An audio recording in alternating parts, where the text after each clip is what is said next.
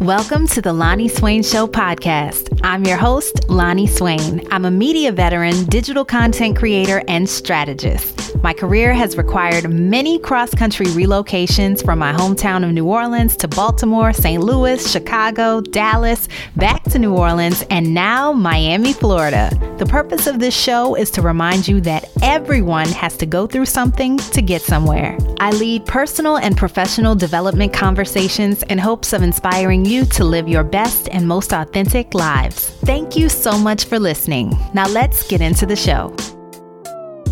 I have the pleasure of having my very dear friend, Dr. Brooke Morrell, and she is a radiologist specializing in women's breast imaging. Is there a special title for that that I'm not saying? You said it perfectly. okay. Hello, y'all. Wonderful. And I thought that she would be an awesome guest because it is Breast Cancer Awareness Month. Um, one in eight women will be diagnosed with breast cancer. I personally know a few women women who have been diagnosed under the age of 40. How common is that right now? So, unfortunately, it is a very common thing. Um, and I say unfortunately because obviously most women know that we don't start screening for breast cancer until the age of 40. Mm-hmm. So, when a woman is diagnosed under the age of 40, it's usually that she actually feels an abnormality in her breast, which prompts her to get it checked out by her doctor. Mm-hmm. Um, it's not common enough to warrant screening at this time. You have to weigh the risks and benefits with screening because there is the component of radiation mm-hmm. and there is the sensitivity of mammography. So within younger women. And in, and in layman's terms, that means the sensitivity for the mammograms. To actually find breast cancer. Okay. So, with speaking of mammograms, you have to take into account what, once you start screening, you'll get very familiar with the term of breast density. Mm-hmm. So, basically, every woman's breast is composed of fat and kind of fibroglandular tissue.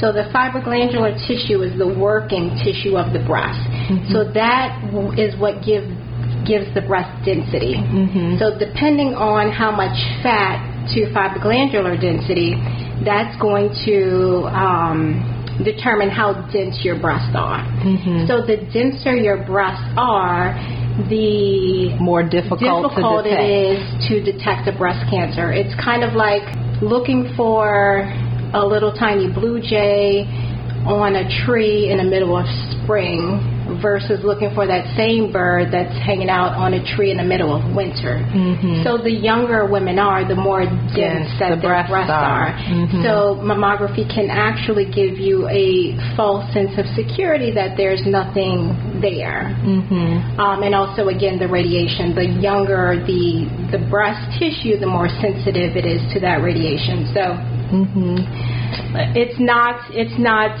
like I said, common enough to kind of warrant screening at this time, but we mm-hmm. do still recommend that you do your self breast exam. Mm-hmm. And that's what I was going to say. So the best way to start kind of being aware is doing your, your self examination so you know what's normal for you. Absolutely. And as I tell women all the time, so just the normal breast tissue has a lumpy, bumpy texture to mm-hmm. it. Or so, like lymph nodes around the time of your period. I know sometimes I get extra lumpy if it's my period, and it's like, what's that? What's that? Absolutely, and and actually, it may not even be a lymph node because also keep in mind that the breast tissue itself extends all the way up under your arm, so mm-hmm. in your axilla where lymph nodes live. Mm-hmm. So depending on where you are in your menstrual cycle, so that fibroglycan glandular tissue of the breast is the tissue that's hormonally active. Mm-hmm. So it's the tissue that's responding to your ovaries during your menstrual cycle. So mm-hmm. depending on where you are, depending on how your hormone levels are, your your breast tissue itself may be very sensitive. Mm-hmm. So your breast tissue extends up under your arm. So when you do your self breast exams, you want to make sure whatever um, path you take to do it, but um, it's probably most easiest to start very high up in your axil and just kind of work your way going in a clockwise direction to the nipple areolar complex. But yes, your breast um, is going to feel lumpy bumpy, but the idea is to get used to your normal lumps mm-hmm. and bumps. And if there is something different, then you want to bring that to the attention of your doctor so they can do a clinical breast examination. And then, if warranted, they may send you to us, the radiologist, for additional imaging. Mm-hmm. And so, if you could kind of walk us through the process of if you go, if okay, I do a self breast exam, I feel something weird, I go to my doctor, she does an exam, she feels something weird, then what are the next steps? Okay. So from there, your doctor will order studies to be done. So you'll come to the radiology department and they'll show you to wherever the breast imaging section is. Is this before or after a mammogram? Will the mammogram be a first step here? Or so yes, that's what happens here in the radiology okay. department. So if you feel something, then this is not going to be a screening mammogram. So a screening mammogram only happens if you are asymptomatic. So that's okay. what we recommend that you start at age 40 and come once a year. Okay. Once there is a problem, then this is going to be a diagnostic approach.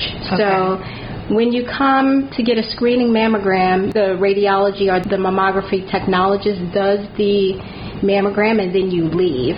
So you don't actually interact with the radiologist. They're in the background and they're going to eventually read your mammogram that day, but you will likely not see the radiologist. Now it's a little bit different on a diagnostic end because now we're problem solving. You're saying, I have a problem, I feel this lump, my doctor feels this lump and is concerned. So this is going to be a more interactive process with the radiologist. So once you come in, it depends on how old you are where we start. Mm-hmm. So if you are under the age of 30, then again, because of the things that we discussed before, one being breast density, one being the sensitivity of mammography, and also the sensitivity of the breast tissue to radiation. We're going to start with ultrasound.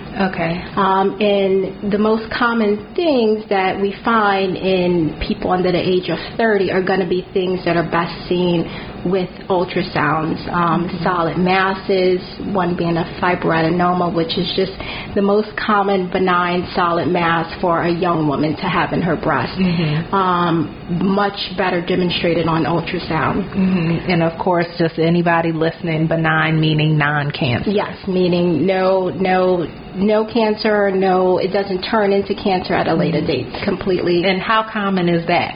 Pretty Fibroadenomas are very common. Okay. Very common. Mm-hmm. Um, so if you are above the age of 30, then typically we do like to start with a mammogram. So not just of the symptomatic breast, but both breasts. Because mm-hmm. Just like anything else in the body, symmetry helps. So we want to get a general layout of what your fibroglandular looks like and what it looks like compared to the breast where you're feeling nothing. Mm-hmm. So if we see something, then we may do additional mammographic images. Mm-hmm. But any time that there is a complaint of something palpable, regardless if we see something on the mammogram or not, that mammogram is going to be followed by an ultrasound. Mm-hmm. Okay. So, and then at that point, would a biopsy be the next step? So, if we see something suspicious, on the ultrasound, then um, the radiologist is going to recommend biopsy. Um, so typically it's something that uh, happens in the same area that you have your ultrasound in. Um, so, you know, you don't have to have anxiety of is it going to be like in the OR? A lot of patients have that misconception that this is going to be a surgical procedure. Am I going to get anesthesia?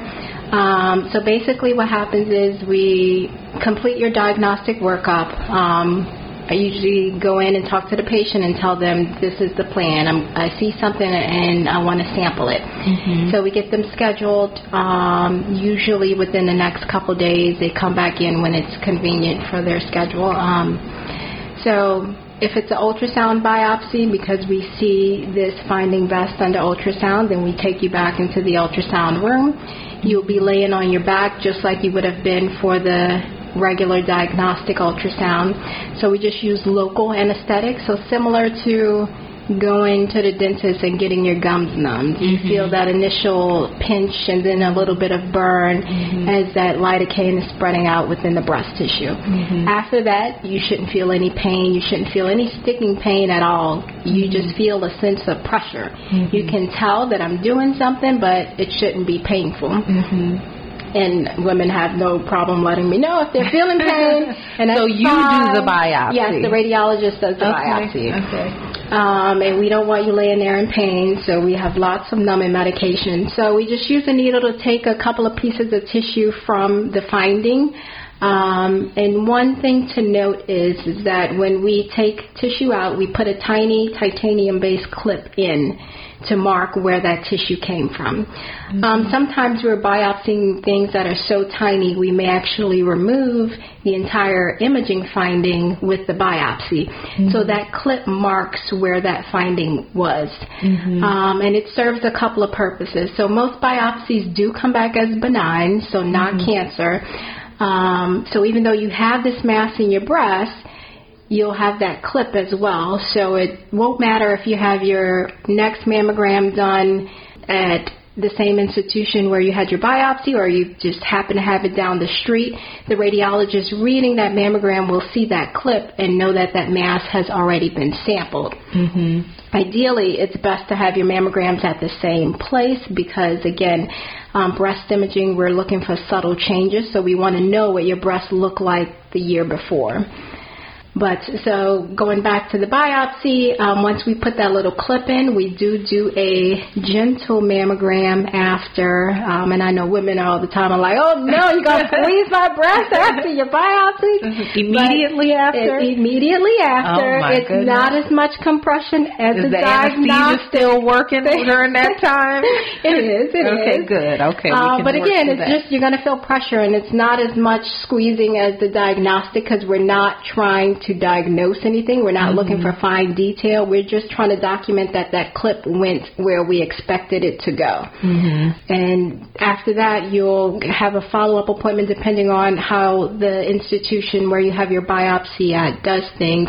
But that's where you'll get your um, results. And just so people have an idea of the different doctors, because it seems like a lot of appointments. So your first appointment and your mammograms, that's with your general gynecologist.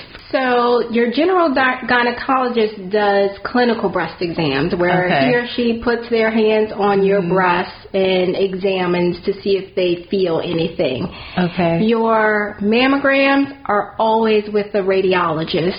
Okay. Um, so if you're having a screening mammogram, like I said, you may not see the radiologist. You'll just come in and the mammography technologist will physically do the mammogram. So they're the Okay. ones on the front end putting you in compression. Okay. Um, and behind the scenes, the radiologist will read your mammogram, issue a report that will go to your chart and go to your home.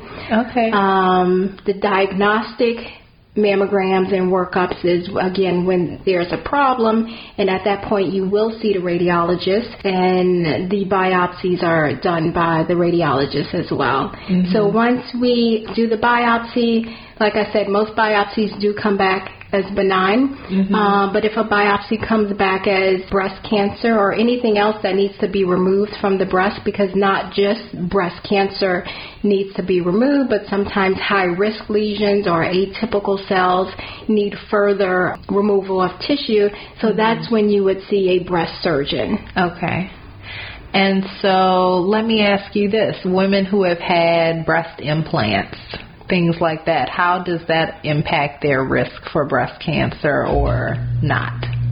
Um, so I ha- I don't know any definite literature that says the breast implants put you at any different risk, but you have a little bit of different risk involved with getting your mammogram, and one is the risk of implant rupture, but that risk is also very minimal, but you need to be informed of that at the time of your um, mammogram.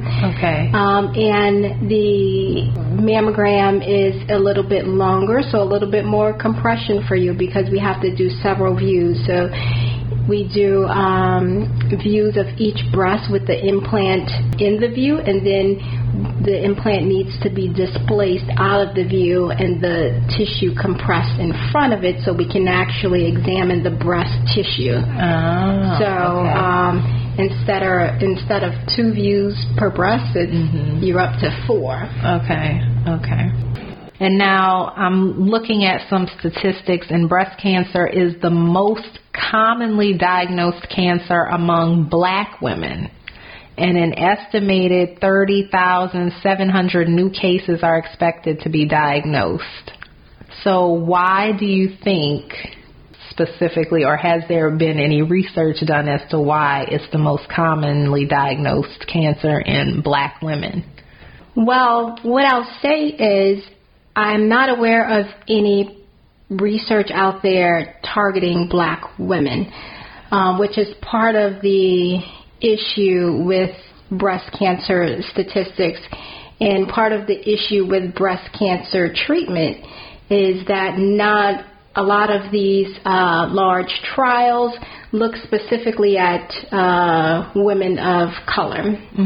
Um, and I think that that may be partly attributable to that it's been maybe ingrained within us to be a little bit skeptical of the medical field. So we're not lining up to be part of clinical trials um, because we don't want to be experimented on. hmm Or they don't trust the medical field because somebody they know got misdiagnosed or there's a fear of being diagnosed. There's definitely- that, you know, oh, if I go, they might tell me I have something Right, I and they don't don't, want to know. know. Yes, that they would rather not know.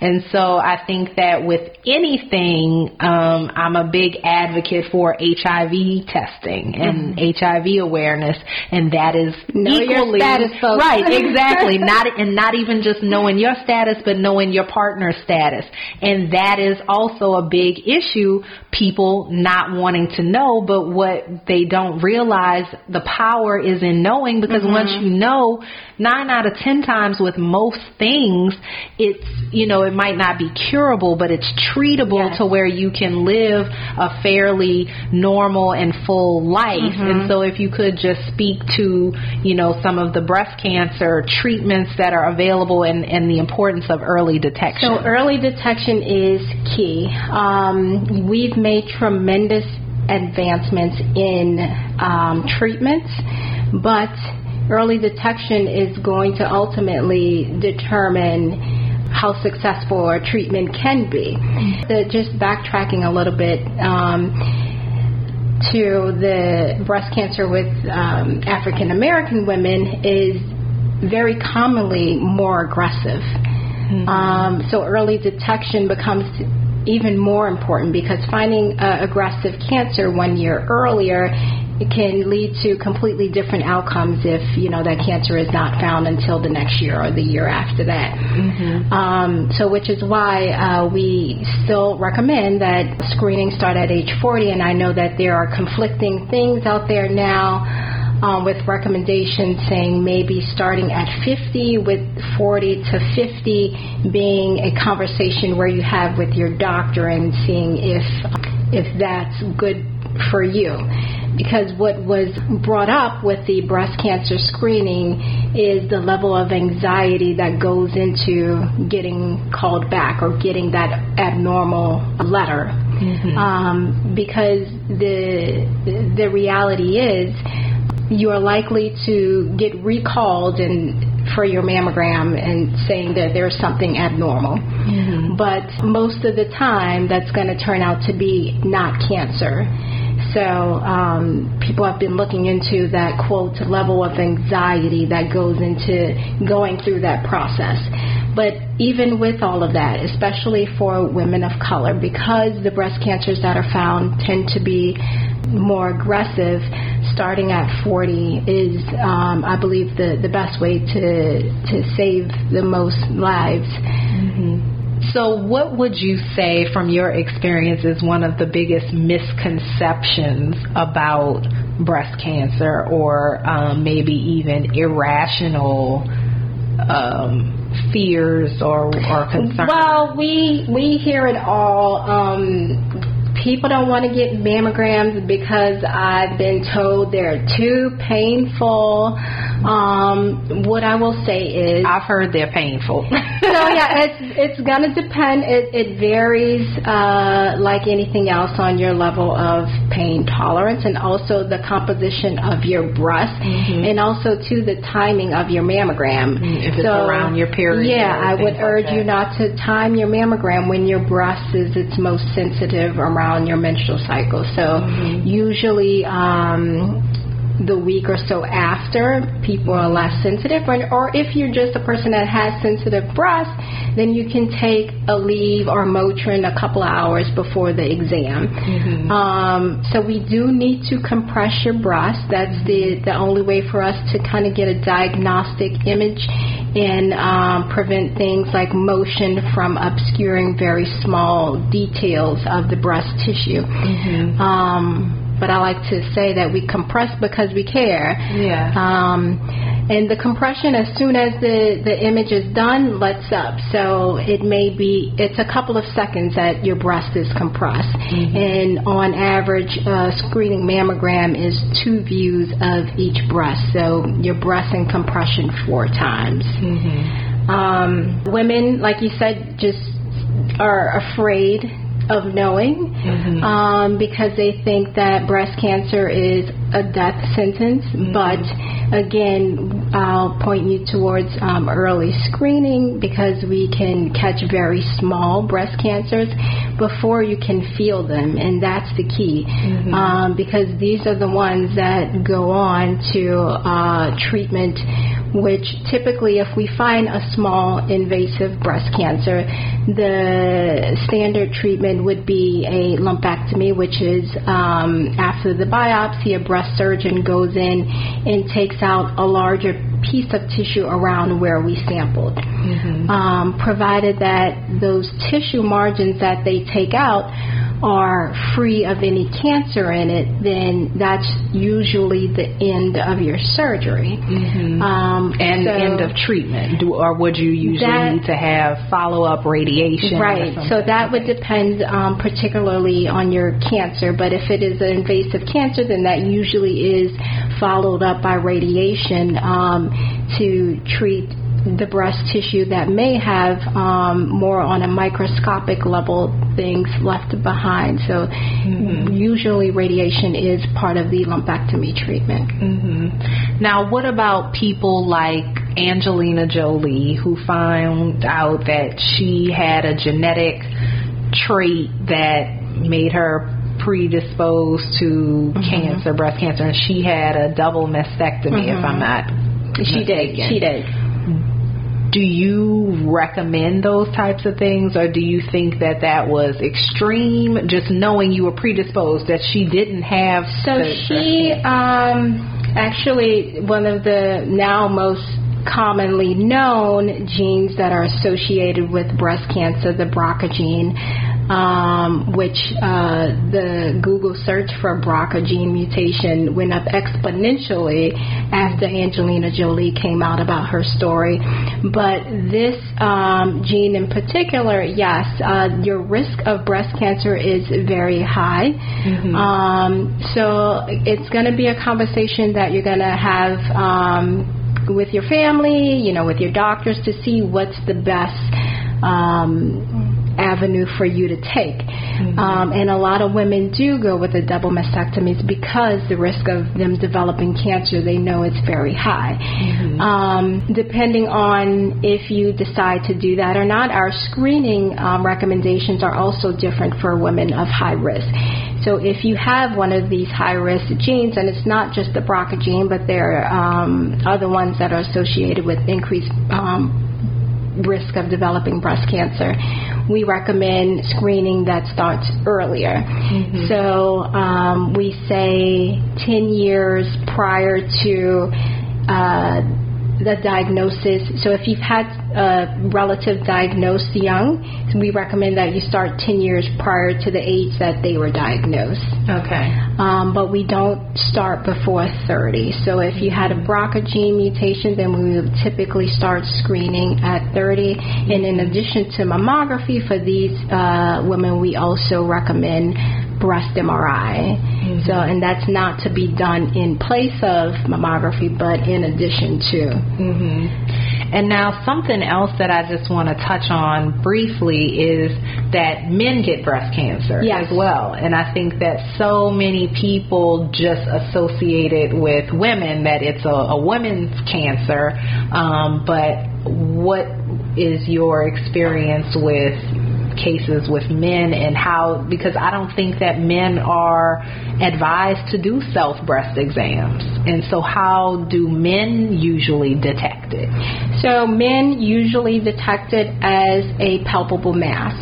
Um, the good thing is that typically the male breast is not a lot of tissue.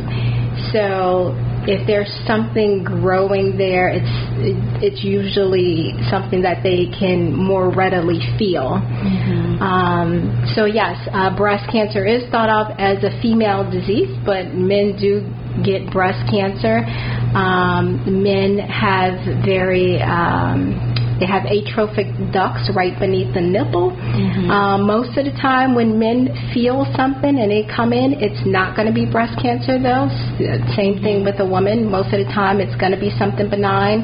In men, uh, most commonly, it's going to be what's called gynecomastia, and that is basically just the proliferation of those normally atrophic breast ducts right beneath the nipple, and that can be because of um, different medications or hormones or um, other endocrine issues that they may or may not have and may need to uh, kind of check out with their primary doctor. Mm-hmm. But uh, as with any of your uh, body parts, I would tell men to pay attention to their mm-hmm. breasts because men, unfortunately, can develop breast cancer as well. Mm-hmm. So I've learned a lot just in this conversation, but I think that um, you know I'm not of age yet to start getting mammograms, but it's a little less intimidating from the Excellent. things that I've heard about it being painful and things like that. But definitely, I am an advocate for early prevention. So I'll pop my Aleve or whatever I yes. need to do and get my butt in there. Mm-hmm. Um, so now let's talk a little bit more about you. Okay, let's uh, do it. So how did you get interested in the field, and um, how has the journey been for you so far? Okay, so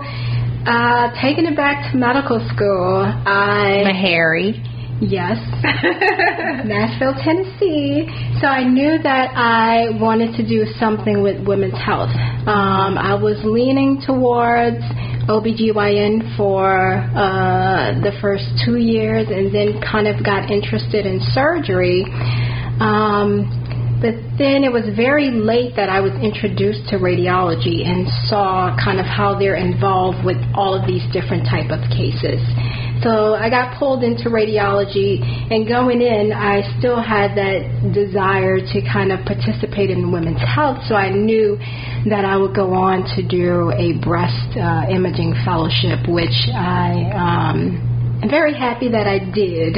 Mm-hmm and from my research, women, minorities, very sparse in radiology. Yes, we are. We are. Um, women in general, very sparse in radiology. Um, so it, it's funny, but I can oftentimes see a sense of relief on a patient's face when I walk in, particularly for the ultrasound, is where we'll first see them with the diagnostic exam, mm-hmm. and they're like, "Oh, you know, like, yeah, thank you," because you know it's a very vulnerable position to be in. You're sitting there mm-hmm. with your breast out, and yeah. you know uh, you already have anxiety about what's going on. So, mm-hmm. um, yeah, I'm happy that I can. Uh, serve the women of my city, particularly in this capacity. Mm-hmm. And did you feel that there were any challenges being a woman, a minority in um, school or things like that? Was there any discouragement or any of the guys saying, "What you doing in here?" well, I think you know, in uh, medical school, being at a HBCU, it was very supportive um, mm-hmm. throughout. Um, I noticed quickly uh, so you interview for residency um, while you're in medical school mm-hmm. so going on these interviews i noticed very quickly that uh, you know i would be maybe the only one of maybe three women mm-hmm. and most often definitely the only um, woman of color mm-hmm. um, so i i didn't feel any direct discouragement mm-hmm. was that discouraging or more motivation? I would say you? it was more motivating because mm-hmm. it confirmed that you know we're You're needed, needed. in this capacity. Mm-hmm. Mm-hmm. And just go ahead and, and tell people your credentials because I didn't list that. I just said that you were a radiologist in, in women's breast imaging, but you graduated from Meharry. Yes, I graduated from Meharry. Um, then I did. I returned um, home to do residency. So radiology residency is five years. Mm-hmm. Um, the first year is the intern year, so I went to Chicago and did my intern year, but then returned home to New Orleans um, to LSU and did four years of radiology residency. Um, like I said, it was always my plan to subspecialize in women's imaging, so I chose mm-hmm. breast imaging, and then I did a year fellowship at Northwestern in Chicago. Mm-hmm. Then got hired here back at home because you don't leave New Orleans for long, and um, now I'm practicing um, here with LSU. Okay, so two questions. When did you know you wanted to be a doctor or go into the medical field? Was that something you knew as a child or as It's something that I kind of went back and forth on actually. In high school, I was pretty sure that I wanted to do it, and then in college, um, and part of it was so I went to undergrad in New York, and when I got to New York, it was like I don't know. I was uh, seduced by the Wall Street and the mm-hmm. whole business vibe. So I was mm-hmm. like, yeah, I think I want to do that. So I was actually a business major in undergrad. Okay. And then I got to my third year and I had um, a good girlfriend and she was on the pre med route. Mm-hmm. And I was like, you know, I'm actually kind of jealous. I'm uh-huh. actually kind of jealous. So I, I went and I remember this day. I went and sat down and talked to my dean, and this is um, as third year was coming to a close, and I said, you know, I think that I really want to pursue medical school and she's like well let's do it so my last year i had all of these basic science classes when everyone else had like a super light schedule mm-hmm. um and so I, I, I graduated uh, at the end of that year, but then I came back home to take the additional classes that I needed to uh, as prerequisites for medical school. Mm-hmm. And so, if someone's listening and they're thinking about going into medical school, what would your advice be? Don't be discouraged. Don't look at the numbers. Uh, don't. I did all of these things. I was mm-hmm. like, oh, the probability of me getting in is so low. Mm-hmm. Don't. I mean, if it's in your heart and you really want to serve in this way, you should go for it. Mm-hmm. Um, I just delayed myself two years, basically. Mm-hmm. And um, two years is nothing that it, flies by. It, it, it, does, yeah. These years fly by, but um, no, I would say go for it. Don't don't be discouraged. Now, did you have a mentor or someone? You know, I know you said you talked to your dean and, and your girlfriend who was on the pre med track were they some people that have kind of encouraged you along the way or when those hours of fellowship and studying and books get hard how did you stay motivated so i would say that really um, i have a close uh, knit core of family and friends and they, including Lonnie Lou, are always uh, encouraging. Um, but my dean was very helpful in, you know, just kind of believing that, hey, yes, you can do it and you should go for it. So mm-hmm. um, I do appreciate her for that push. Mm-hmm. Any book that has inspired you uh, personally or professionally that you say maybe even changed your life? Dr. Seuss, oh, the places you'll go. okay, so now you know you have to break it down because I haven't I haven't read that one in a while, but I'll refer to a podcast that I did with my mother, and she said the book that changed her life was The Wizard of Oz. And everybody laughed when she said that. And then she just broke it down and said, because the cowardly lion was the most courageous of them all, and the tin man, he was asking for a heart, and he was the most sensitive, and the whole thing was that everybody needed to be validated by the wizard, but it was always in within themselves. it was in you the whole time. Okay, so now so now we need the breakdown of Dr. Seuss's "Oh, the Places You'll Go." Well, I would say from a five-year-old to now a 35-year-old. Mm-hmm. I mean, it, it the, the words are so inspiring. They mm-hmm. just speak directly to the point um, because you know it's a quick read. it, it is a quick read. So I have a quote. Okay, so you have brains in your head, you have feet on your shoes. You can steer yourself in any direction you choose. So mm-hmm. Don't let nobody discourage you. Mm-hmm. You don't discourage yourself. Mm-hmm. You have everything inside of you to go wherever it is that you want to go. So you have all the tools. You have all the tools. So mm-hmm. if I'm having a low moment, I can pick up my older places you'll go, mm-hmm. and uh, you yeah. know, make me go dig it up or order it from it's, somewhere. I'm gonna get it for you. I'm gonna get it for you. but yeah, it's just. Uh, you know, Dr. Seuss. Mm-hmm. I love them. I love that, and I love how simple it is, and that it's a quick read. That you know, keep that in your purse. You know, just like whenever you, whenever you need, pull it out at work. Right. Yes, pull it out. Yes, yes, I love that. And now, um, another question that I like to ask. Um, as a successful woman, You've been through a lot of schooling. You've, you know, worked hard to be where you are. Mm-hmm. Do you believe in the idea that women can have it all, or has it been a challenge, or do you find it to be challenging to be a successful woman and try to balance a, a romantic relationship or the idea of having a family, kids, and saving women's lives every day? Yeah, I think uh, it depends on what your definition of all is, and that's going to be mm-hmm. different to every woman.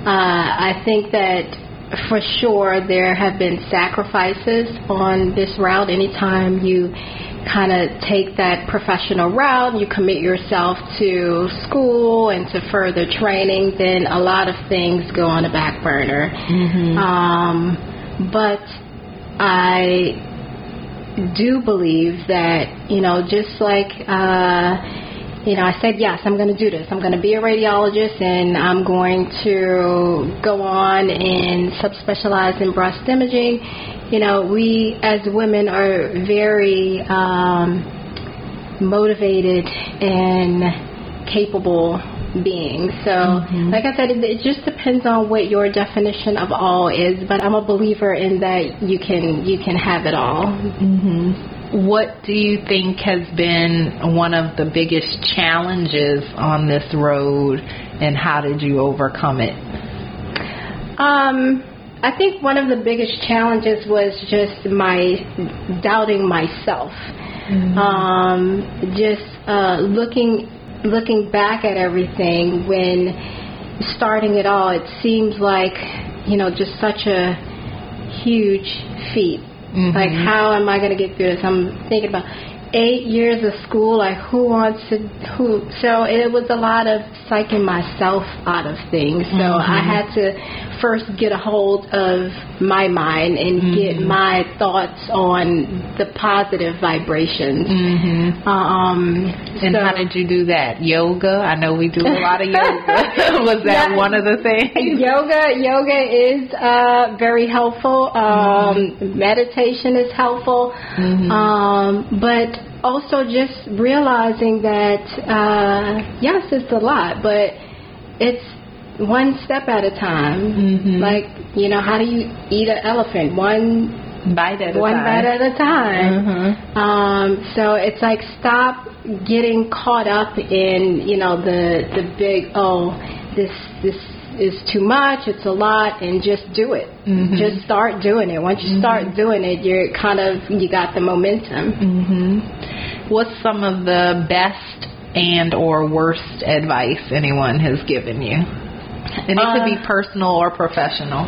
so the best advice uh maybe my mom don't care what people think about you Mhm. i mean because that's love that. helpful Mhm. at a very young age because kids can be cruel Mhm. and um so just you know developing a, a thick skin of you know feeling very confident about who you are and this is just it this is me take me leave me fine but i don't care either Right. way Right. I'm gonna do me I'm regardless. gonna keep it. I'm Uh-huh. gonna keep it moving. Mhm. Um, worst advice.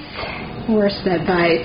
Well, this may sound politically correct, but I don't. I don't. I wouldn't say worst advice because I think that even in something that I wouldn't do, I can find some value in someone offering, you know, that advice.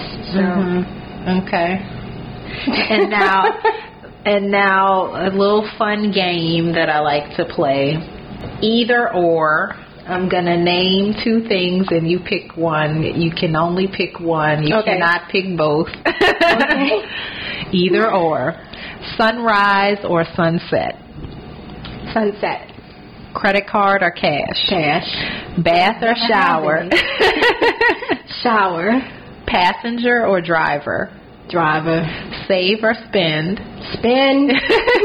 Cardio or weights. Wait. iPhone or Android. iPhone. Winter or summer. Summer. Car or truck. Jeep. Wheel of Fortune or Jeopardy. Wheel of Fortune. Fresh Prince of Bel Air or Martin. Yes, Fresh Prince. Ooh, you didn't even need to hear I knew us. I knew it was gonna be. I'm, I'm Fresh Prince. International vacation or staycation. International. Let's go. Okay, now in your partner, which do you prefer, intelligent or funny? This is still either, Either or. if you have to oh, pick one. Lord. In a perfect world, we know you want both. Okay. Either or. Intelligent. Boy shorts. Oh no, wait. Wait, this in was in the partner? Wrong question. No. Older or younger? Older. Hug or kiss? Hug. Piercings or tattoos? Tattoos. Okay, and now this is not about a partner. This is you. Okay. Tupac or Biggie? Oh. I gotta go East Coast with Biggie. Nas or Jay Z? Jay Z. Cornbread or biscuits? Cornbread. Okay, now this is testing your true New Orleanian. One has to go. Where? So, meaning that if you pick one, you can never have the other. So it's kind of like either or, but one of them's got to go. This is giving me anxiety. All right, let's do it. Gumbo or red beans and rice? So whichever one I don't pick has to go. Yeah. Okay, give me gumbo. Okay. Po' boy or king cake? Oh Lord, that is terrible. Oh, I can't do it. Yes. I can't do it. Um, king cake. You keeping? Yeah, I'm keeping Okay. king cake. And snowball or beignets? Snowball. Okay. Well, thank you. Thank you. Look, I didn't know that that game was going to give you as much anxiety. that was the most anxiety I saw on your face through the whole podcast. but interesting enough, I don't eat like any of them. Right, exactly. But the thought, but the thought but of getting thought rid of yes, it. Uh-huh. a permanent no, it's gone. Yes. Well, thank you so much. This has been fun. I would tell y'all to look her up on social media, but she's not on social media. but thank you so much. Thank you for having me anytime. On behalf of all women, we appreciate what you do for us and for our health, and thank you for enduring the years of, of schooling and everything because it is an honor and a privilege and, and representing us well in Thank the you. medical Thank field. And we, we hope that somebody listening will be inspired by your story and decide to take a similar Come path. on in there, get your screening mammogram, get it done. I hope you enjoyed this episode of the Lonnie Swain Show podcast. Please visit my website, lonnieswain.com, where you can sign up for my monthly newsletter, check out companion blog posts, show notes, and lots of other cool stuff. This podcast is available on Spotify, Apple Podcasts, Google Play Music, Buzzsprout, Castbox, Anchor, Stitcher, SoundCloud, and my website. I love and appreciate all of your feedback, so don't forget to rate, review, subscribe, and share. Until next time, go where you are celebrated and appreciated, not just tolerated. Talk to you soon.